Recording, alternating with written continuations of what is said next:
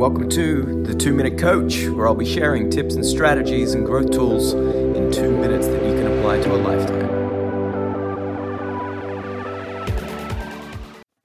We will be linking your values back to your identity because when you are clear on your goals and your purpose and your reasons why, they will be directly linked to your key values.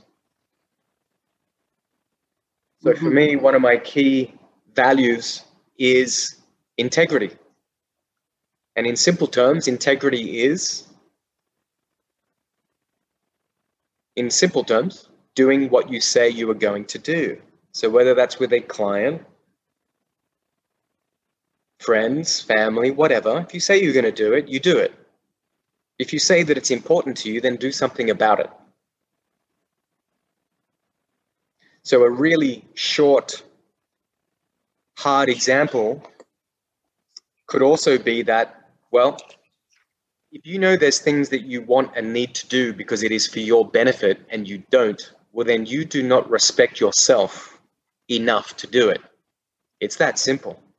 It means you're not important. So, okay. Now, if you disagree with that, you'd be like, you know what? I need to find some areas in my life to give myself a little bit more self respect. Mm-hmm. So, self respect, self esteem, self confidence is all about beliefs. So, that's why we've got to chip away at these areas to get that confidence and that clarity, get the evidence to support the belief because if you don't do this, then nothing is going to change.